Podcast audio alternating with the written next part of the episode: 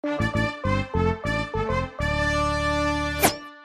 semuanya, kembali lagi di podcast Suara Remaja.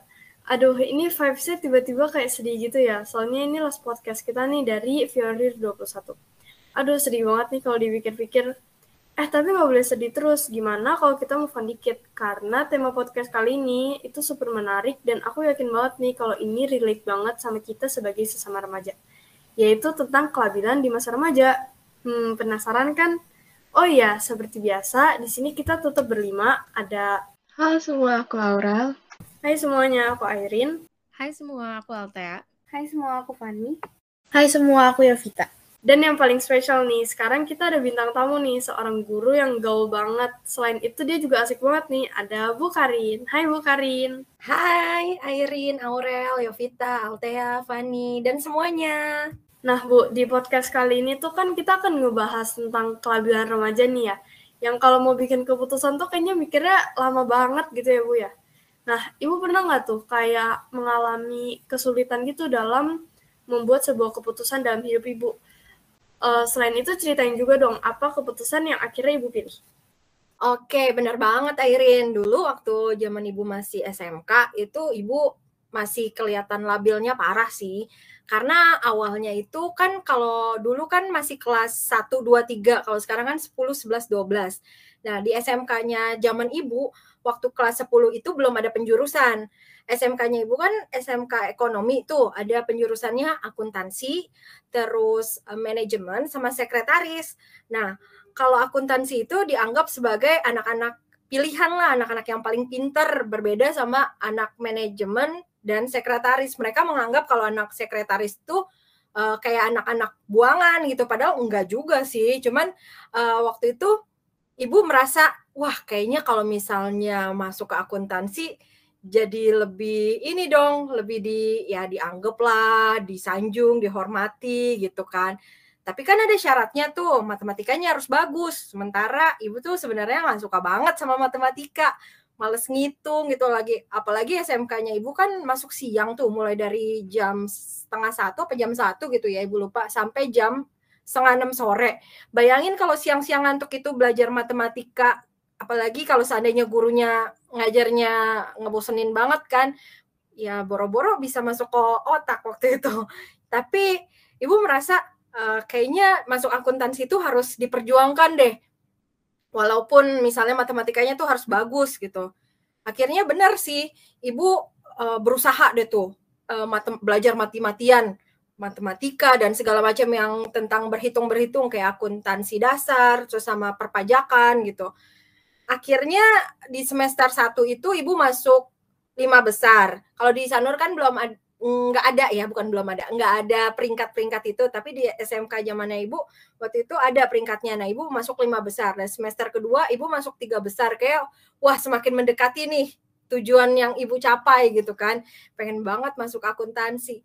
Eh bener tuh kenaikan kelas ibu masuk uh, tiga besar terus masuk deh ke jurusan akuntansi ada rasa bangga pastinya karena dianggap itu kelas pilihan kan uh, dan isinya tuh hanya sedikit orang-orang pilihan antara 17 atau 18 anak gitu. Nah, setelah udah masuk berjalannya waktu, kayak ibu ada merasa agak nyesel juga sih karena akuntansi penuh dengan angka, penuh dengan hitung-hitungan. Apalagi yang dihitung bukan uang sendiri kan, uang perusahaan gitu kan di soal-soalnya.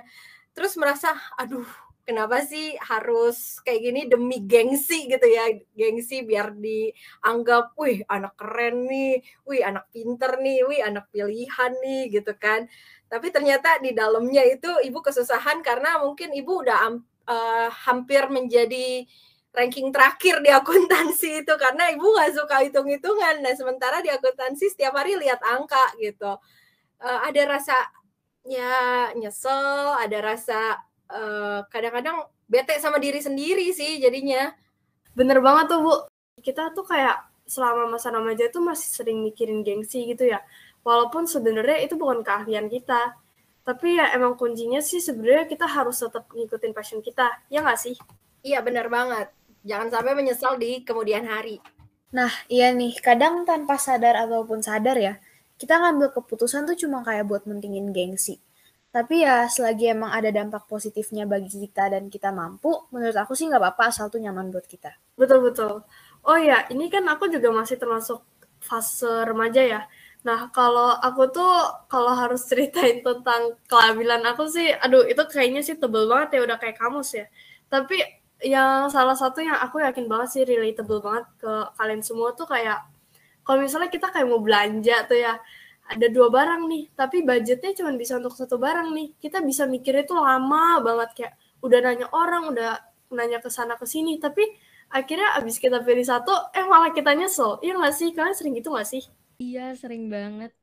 Mungkin kalau aku lebih ke warna ya, karena suka banget bimbang kalau sebelum beli barang tuh tentang warna barangnya. Kayak kalau barangnya bervariasi banget warnanya, bisa kayak satu bulan mikir mau warna apa takut nyesel gitu. Dan pada akhirnya kadang bisa senang kadang bisa malah nyesel juga. Karena ternyata ada warna baru atau apa gitu. Iya bener banget. Aku juga pernah ngalamin kayak kalau mau milih barang itu harus mikir-mikir banget kayak mulai dari kualitasnya sama manfaat barang itu sendiri. Karena kayak kalau misalnya kita pilih yang kayak salah gitu atau yang kurang sesuai dengan minat dan kesukaan kita kayak ujung-ujungnya nyesel sendiri gak sih? Iya bener banget. Tapi ada yang tahu gak sih kayak penyebab kelabilan apa? Nah kan kadang kita suka mikir nih gimana sih kita bisa labil gini. Kita langsung masuk aja kali ya ke penyebab yang pertama. Jadi penyebab pertama ini nih menurut aku tuh biasa kita kebanyakan mikir atau overthinking gak sih? Soalnya kan dari kebanyakan mikir itu kita kayak jadi beranak gitu loh pikirannya. Kalau misalnya aku pilih ini nanti gimana gimana. Kalau misalnya aku pilih ini gimana gimana. Kalau menurut Bu Karin gimana Bu? Iya bener banget Aurel. Karena kita terlalu banyak kepikiran apa, padahal belum tentu kejadiannya seperti itu. Jadi kayak diri kita tuh belum bisa nerima kita yang seperti ini jadi terlalu lebay sih pikirannya. Nah kalau kesempatan kayak gini tuh super power yang paling kita butuhin tuh baca pikiran orang gak sih? Soalnya supaya kita kayak nggak perlu mikir jauh-jauh sampai berentet-rentet tentang apa yang orang pikirkan tentang kita gitu. Jadi kita nggak perlu kayak overthink sampai ke mana-mana gitu. Iya banget. Soalnya overthink sendiri itu tuh malah bikin semuanya makin berlebihan gak sih Nah, bener tuh. Kebanyakan orang jadi kayak pengen banget punya superpower buat baca pikiran orang. Nah, gimana kalau kita misalnya lanjut ke penyebab yang kedua? Nah, penyebab kedua ini tuh biasanya orang lain selalu buat keputusan buat kita. Entah orang tua kita atau teman kita yang kayak misalnya selalu aja bikin keputusan buat kita. Nih, contohnya ya.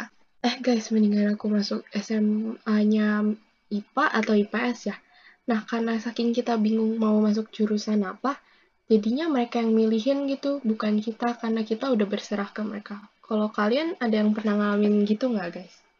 Nah, aku setuju banget sih kata Cik Aurel. Kayak ini ada salah satu pengalaman pribadi aku ya, kayak waktu itu aku pernah melihat tuh saudara aku, dia tuh memang dari kecil tuh kayaknya itu memang selalu bergantung banget tuh ke orang tuanya tuh ya.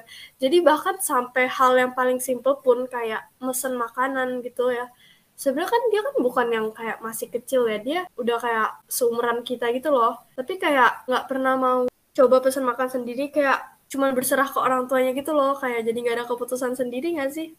Nah bener tuh kata Airin jadi kayak nggak ada pendirian gitu nggak sih?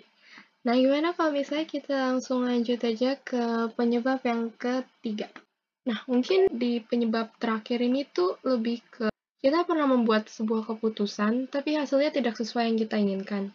Sehingga kita jadi kayak nggak mau bikin keputusan itu lagi, karena yang tertanam di otak kita itu, keputusannya tuh yang kita buat selalu keputusan yang buruk dan nggak bisa sesuai sama yang kita inginkan gitu. Nah, kalau misalnya menurut Bu Karin gimana Bu? Iya, sering sih kalau kayak gitu. Jadi eh, kesannya kita tuh udah kurang pede sama prinsip kita sendiri. Kesannya kayak kemarin tuh adalah kesalahan yang sangat besar gitu. Jadi nggak bisa diperbaiki lagi. Jadi kalau mau ada apa-apa, selalu lihat ke trauma itu. Jadi untuk melangkah ke depan itu, untuk move on itu nggak gampang buat kita. Selalu ada dalam bayang-bayang itu. Tapi sebenarnya sih nggak apa-apa ya namanya kayak gitu kan proses ya. Proses gimana kita lebih mengenal diri kita sendiri. Oh ternyata yang kemarin itu uh, salah loh aku gitu. Jadi aku harusnya begini. Jadi kayak ya kita semua belajar dari kesalahan sih. Nah, bener banget tuh yang kayak Bu Karin bilang. pastikan kita selalu harus belajar ya dari sebuah kesalahan. Aku setuju banget sama yang Aurel sama Bu Karin bilang. Kalau misalnya kita mungkin emang pernah bikin keputusan-keputusan yang gak sesuai sama apa yang kita mau dulu. Cuman bukan berarti keputusan-keputusan kita yang berikutnya bakal selalu buruk. Jadi mungkin lebih ke percaya ke insting kita aja. Bisa aja insting kita tuh membawa kita ke arah yang baik. Ya setuju banget tuh sama Altea, percaya sama insting. Tapi siapa lagi yang percaya sama diri kita kalau bukan kita sendiri? Ya kan guys? Betul banget tuh. Oh ya guys, tapi kalian tau gak sih, selain ketiga penyebab tadi, ternyata secara medis juga ada alasannya loh kenapa remaja bisa labil. Nah, alasan itu karena otak remaja masih ada dalam tahap pengembangan. Jadi di otak kita ini ada ledakan pertumbuhan syaraf yang terjadi menjelang pubertas. Kalau untuk anak perempuan, puncaknya itu sekitar usia 11 tahun, tapi kalau yang laki-laki, puncaknya di umur 12 tahun. Dan perkembangan ini sebenarnya diperkirakan terus berlanjut hingga umur kita 25 tahun nanti. Dan ini juga memicu fungsi otak lebih labil dan naik turun. Oh gitu. Oke, sekarang uh, aku bakalan kasih tahu kalian uh, ciri-ciri remaja yang labil. Kita kan um, pastinya ya masih di masa remaja dan pasti kayaknya semuanya masih memiliki pribadi yang labil. Nah sekarang kita kayak sambil cross check juga kali ya ke diri kita sendiri kita masih labil atau enggak. Jadi yang pertama cirinya itu adalah mudah tersinggung. Jadi kalau misalnya ada orang yang um, ngomong sesuatu ke kita, sebenarnya tuh orang lain tuh pengen kasih kita saran, tapi kita terlalu menganggap serius uh, perkataan orang lain dan mudah dimasukin ke hati kita. Jadi kayak kita emosi atau malahan kayak suka sama orang itu gitu, karena terlalu menganggap serius perkataan dia. Kalau Bu Karin sendiri pernah kayak mudah tersinggung sama perkataan orang lain gak Bu? Oh pernah pastinya, pernah banget terkadang omongan negatif orang lain tuh jadi bikin toksik ke dalam diri Bukarin ya. E, misalnya ya, potongan rambutnya Bukarin gitu ya. Dulu kan rambutnya panjang, sekarang jadi pendek gitu. Ih, kayaknya aneh banget sih rambutnya kayak gitu. Ih, e, ibu dalam hati, he, to the low, hello gitu kan. Ini rambut rambut siapa sih? orang kok gampang banget gitu. Apalagi mereka nggak tahu nih di posisi ibu seperti apa. Sebenarnya ibu tuh agak kesal juga karena orang yang motongin rambut ibu tuh juga nggak sesuai dengan apa yang ibu mau gitu kan. Udah satu bete gara-gara itu terus orang orang lain tuh tinggal ngomen aja itu seenaknya gitu kan. Tambahlah agak kesel gitu kan. Tapi ya udahlah berarti uh, ibu menganggap oh orang itu masih perhatian nih sama aku gitu orang itu uh, peduli nih. Buk aku tuh bukan di dianggap seperti ya angin lalu gitu. Jadi aku ada di dalam bagiannya mereka. Jadi mereka tuh care sama aku cuman dengan kata-kata yang uh, agak kurang enak didengar gitu kan. Uh, tapi balik lagi sih. Uh, itu kan keputusan kita. Apakah kita mau tersinggung lama-lama? Apakah uh, kata-katanya mereka itu mau menetap di dalam hati dan pikiran kita atau enggak? Itu kan tergantung kita gitu ya. Nah, kalau kita menganggap oh ya udahlah mungkin mereka ngomong kayak gitu tapi aku tetap nerima diri aku yang kayak gini rambut aku yang kayak gini gitu terus uh, mungkin dikurang-kurangin juga uh, rasa kayak perfeksionisnya uh, kita kan nggak bisa menyenangkan semua orang ya dengan diri kita gitu. Karena kita pun terbatas manusia tuh punya keterbatasan jadi ya udah apa adanya aja, terserah orang mau ngomong apa, yang penting aku terima diri aku, aku belajar untuk mencintai diri aku walaupun banyak kekurangan, gitu aja sih. Wah, ternyata pengalaman ibu sangat menginspirasi dan jujur aku juga pernah ngalamin sih kayak gitu. Tapi menurut aku kayak kita jadiin perkataan-perkataan yang kurang baik itu jadi saran aja nggak sih kayak atau enggak dibikin positif aja dan kata ibu juga malahan kita harus mencintai diri kita sendiri dan jangan standar tuh jangan sesuai standar orang lain gitu. Karena kan diri kita ya diri kita gitu loh. Setuju banget. Sekarang kita next ke no, yang ciri-ciri kedua yaitu kurangnya uh, adanya pendirian. Jadi kalau misalnya pribadi yang labil tuh cenderung masih belum apa ya memiliki pendirian yang tinggi gitu. Maksudnya mereka masih mudah goyah terus kurangnya konsistensi dalam diri mereka dalam melakukan sesuatu dan juga mereka belum bisa bersikap tegas kepada dirinya sendiri. Jadi mudah terombang ambing dengan ya lingkungan mereka kayak perkataan orang lain dan sebagainya. Kalau Bu Karin pernah kayak masih kurang ada pendirian gitu Bu Bu? Oke, yang baru-baru ini yang waktu pas uh, ibu dibeliin kado itu pada saat ulang tahun teman ibu ngajakin ibu jalan ke mall. Dia mau kasih kado gitu mau kasih kado terus dia ajak ke sebuah toko baju di situ terus dia bilang pilih aja yang mana gitu. Karena ibu Karin kurang suka sama tipe-tipe baju di toko itu dia tetap maksa udah yang ini aja ini keren loh gitu. Tapi uh, sebenarnya pendiriannya ibu Karin itu lagi nggak butuh baju yang ini lagi nggak kepengen baju juga gitu. Yang dibutuhin sebenarnya bukan baju tapi yang lain gitu kan tapi di satu sisi kan nggak enak ya kita uh, harus uh, berprinsip teguh, berpendirian teguh. Enggak, enggak mau. Sementara itu kan ya berbaik hatinya dia gitu, kado dari dia gitu. Jadi ya udah deh berpasrah diri aja. Uh, kayaknya yang ini bagus deh buat lo. Ya udah ke fitting room cobain, ya, ya udah cocok cocok. Terus dengan uh, berusaha ikhlas gitu ya. Oke, okay, ya udah nggak apa-apa menerima gitu. Padahal sebenarnya dalam hati aduh mana itu harganya mahal gitu kalau dibeliin yang yang lebih bermanfaat kayaknya lebih lebih bagus banget dibanding yang baju begini gitu karena Bukarin merasa bajunya Bukarin udah banyak dan itu bukan stylenya Bukarin baju itu jadi ya tetap kalah lah sama pendiriannya gitu. Waduh Bu, itu galau juga ya, apalagi ada urusannya sama duit orang lain kan. Makanya saya kalau kayak ulang tahun gitu, kalau misalnya ditanya juga sama temen mau kado apa, saya juga bingung kayak lah masa saya yang minta gitu kan jadinya ya udahlah terima barang jadi aja gitu tapi ya lagi-lagi kita juga masih terhalangi kayak rasa nggak enak gitu masih sama orang lain kayak tadi itu yang dampak overthinking terhadap apa yang orang bakal pikirin terhadap kita gitu Iya benar banget Yovita, ada rasa nggak enak sama orang lain gitu. Tapi di satu sisi nggak boleh overthinking juga sih. Tetap kadarnya mungkin dikurangin, jangan tinggi-tinggi. Gitu sih menurut Ibu. Bener banget sih kata Evita dan uh, pengalaman Bukarin juga. Sebenarnya ada dua sisi sih kayak antara keinginan kita sama uh, perkataan atau keinginan orang lain. Di satu sisi kita kalau misalnya ikutin keinginan kita, kita nggak enak sama orang lain. Kalau kita ikutin keinginan orang lain, malah kita nggak apa ya kayak nggak jadi diri sendiri gitu karena kita nggak mengikuti apa yang kita mau. Ya itu juga kayak nggak baik sih sebenarnya. Kita harus jadi diri kita sendiri juga sih ujung-ujungnya. Oke, kita lanjut ke ciri yang ketiga, yaitu mudah terhasut atau mudah dipengaruhi orang lain. Pribadi yang labil itu akan mudah sekali dihasut oleh bisikan atau perkataan dari orang lain. Misalnya kalau ada gosip, kita tuh kalau misalnya ma masih labil itu bakalan mudah percaya dan menelan gosip itu kayak mentah-mentah begitu aja gitu tanpa dicari tahu kebenarannya. Kalian pernah ngalamin gak sih? Wah, ini agak aku banget sih walaupun aku tahu sebenarnya ini tuh kayak nggak baik ya. Kayak bisa aja dengan begitu kemakan hoax atau apa. Tapi kalau misalnya dengar cerita cerita orang gitu walaupun belum tentu bener gitu kayak yang penting seru dulu. Nggak baik sih cuman lebih ke mudah terpengaruh ya kalau lihat sesuatu di TikTok. Mungkin karena kurang cerita menarik ya di hidup sendiri jadi kayak nyari di hidup orang lain.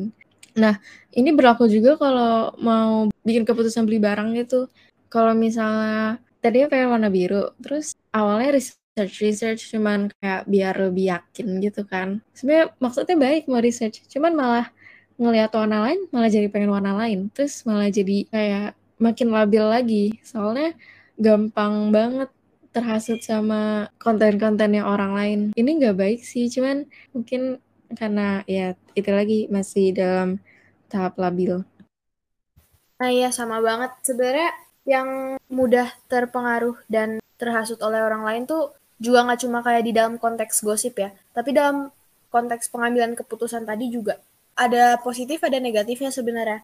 Positifnya itu mungkin ya bisa membantu kita buat lebih gampang ambil keputusan karena ada bantuan dari perspektif orang lain. Tapi kalau negatifnya, misalnya ini ada satu hal yang kita kayak nggak yakin gitu, terus kita nanya temen, untung-untung kalau temennya kagak sesat kan kalau temennya sesat tahu yang ngerugiin kita kan repot juga gitu labilnya hilang tapi dampak negatifnya yang datang ujung-ujungnya Oke, kalau Bu Karin yang tentang mudah terhasut ini tergantung nih orang yang ngomong itu siapa. Orang yang ngomong itu udah kita kenal belum nih orangnya gitu kan. Biasanya kan kalau orang yang udah kita kenal, udah kita percaya, uh, biasanya kita agak mudah terhasut. Tapi kalau misalnya orang itu uh, sudah terkenal biang gosip gitu istilahnya ya. Jangan terlalu percaya juga sih. Dilihat dulu kata Altea benar kebenarannya udah terbukti belum? Kalau kebenarannya belum terbukti ya jangan ter terlalu percaya. Tapi kalau misalnya gosip itu datang dari orang-orang terdekat kita, kadang kan kita juga, "Hah, iya, masa sih?" gitu kan.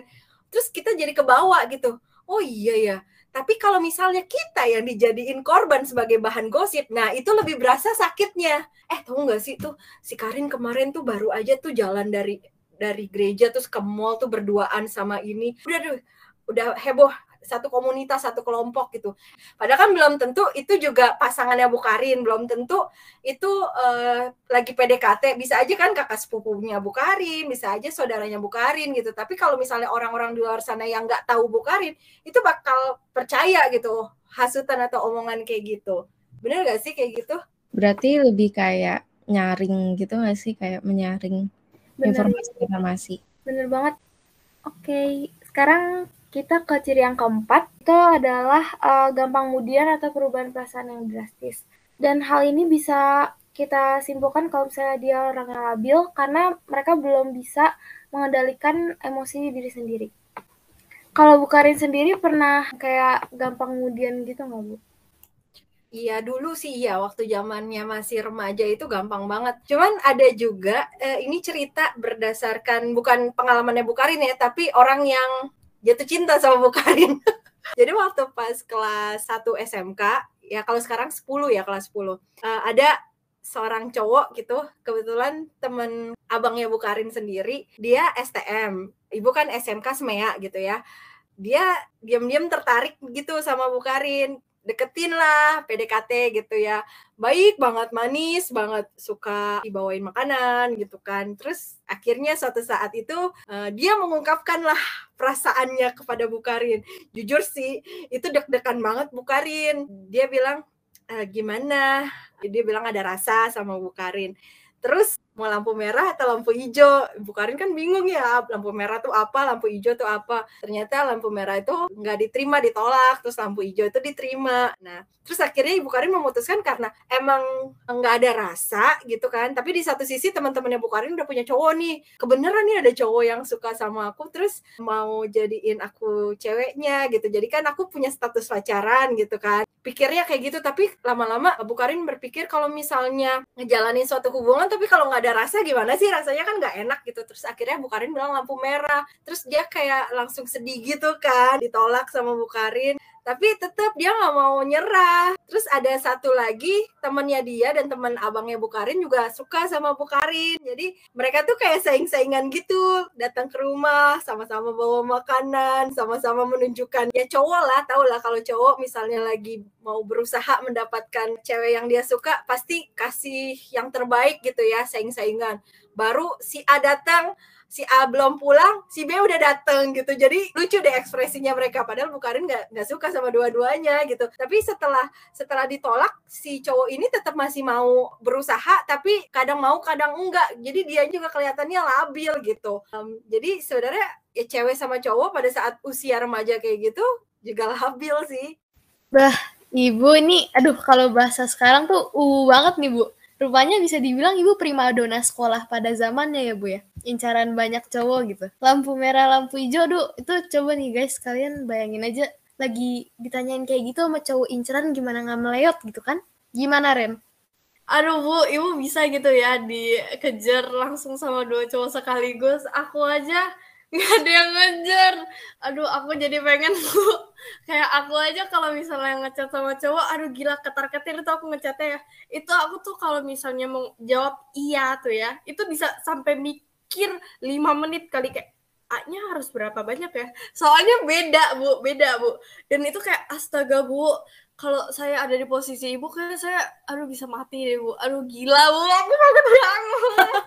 Seru banget ya kayaknya ya. Tapi ya kayaknya dia juga nggak tahu deh bu saya hidup. Jadi ya agak nyesek ya bu. Tapi ya mungkin versinya zaman dulu sama zaman sekarang dan versinya idaman kamu sama idamannya uh, cowok yang sukain bukarin kan beda-beda. Jadi ya pasti ada aja lah nanti suatu saat. Sabar ya. Nah biar mungkin Airin sama Karin, nggak lebih lagi. Aku punya beberapa tips nih yang dari tadi aku simpulin. Mungkin beberapa tips ini bisa bikin kita nggak um, terlalu labil kali ya.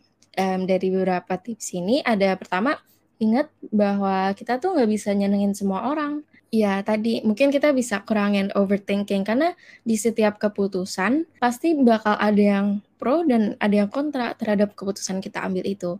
Tapi ingat kalau misalnya semua bakal berujung pada diri kita sendiri, jadi semua pikiran orang-orang lain sih nggak ada yang bakal berpengaruh ya, soalnya yang jalanin keputusan tuh kita juga. Terus pertimbangin juga pro kontra yang ada dari keputusan itu. Dan mungkin pro kontra ini bisa um, diambil dari pendapat-pendapat orang lain, walaupun nggak harus semua diambil pendapat-pendapatnya, tapi bisa dipertimbangin lah jadi kayak pro kontra biar kita bisa mengambil keputusan yang terbaik buat diri kita sendiri. Dan yang terakhir adalah belajar dari kesalahan dan jangan menyerah. Oke, kita kembali ke poin yang tadi awal kita sempat uh, bahas. Walaupun kita pernah bikin kesalahan dalam berbuat keputusan, bukan berarti kita akan selalu salah. Jadi percaya sama diri kita sendiri bahwa kita pasti bakal memilih keputusan-keputusan yang terbaik untuk diri kita sendiri. Ya, um, mungkin dari kitanya juga harus bisa belajar menerima diri kita apa adanya sih, belajar untuk mencintai diri kita, ada luangin waktu untuk self talk gitu ya, kayak ngobrol sama diri sendiri, walaupun kadang-kadang ada suara pro kontra gitu. Misalnya, ah hari ini nyebelin banget sih dia, terus ada suara lain lagi, enggak kok sebenarnya dia baik tahu. Nah, itu kalian uh, ngobrol aja sama diri sendiri biar kalian tuh tahu pada akhirnya apa sih yang kalian pengenin, apa sih yang kalian butuhin gitu. Semakin kita bisa mengenal diri kita, semakin kita bisa tahu diri kita, sebenarnya pelan-pelan kita semakin menyayangi diri kita sendiri. Kalau orang lain berkata apa, itu kan faktor luar ya, eksternal gitu. Kita kan nggak bisa mencegah atau melawan uh, sesuatu di luar kita. Yang kita kontrol adalah diri kita sendiri, pikiran kita sendiri, perasaan kita sendiri gitu. Uh, kalau kita terlalu terbawa pengaruh yang mungkin kurang baik, otomatis nanti jadi overthinkingnya dan menjadi dampaknya nggak baik buat kita gitu. Dan itu bukan mencintai diri, tapi justru menghancurkan diri.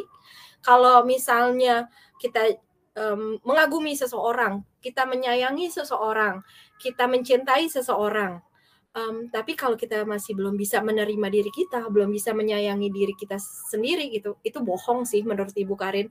Bagaimana bisa kamu atau kalian bisa sayang sama orang lain sementara kalian nggak bisa sayang sama diri kita, eh, diri kalian sendiri gitu.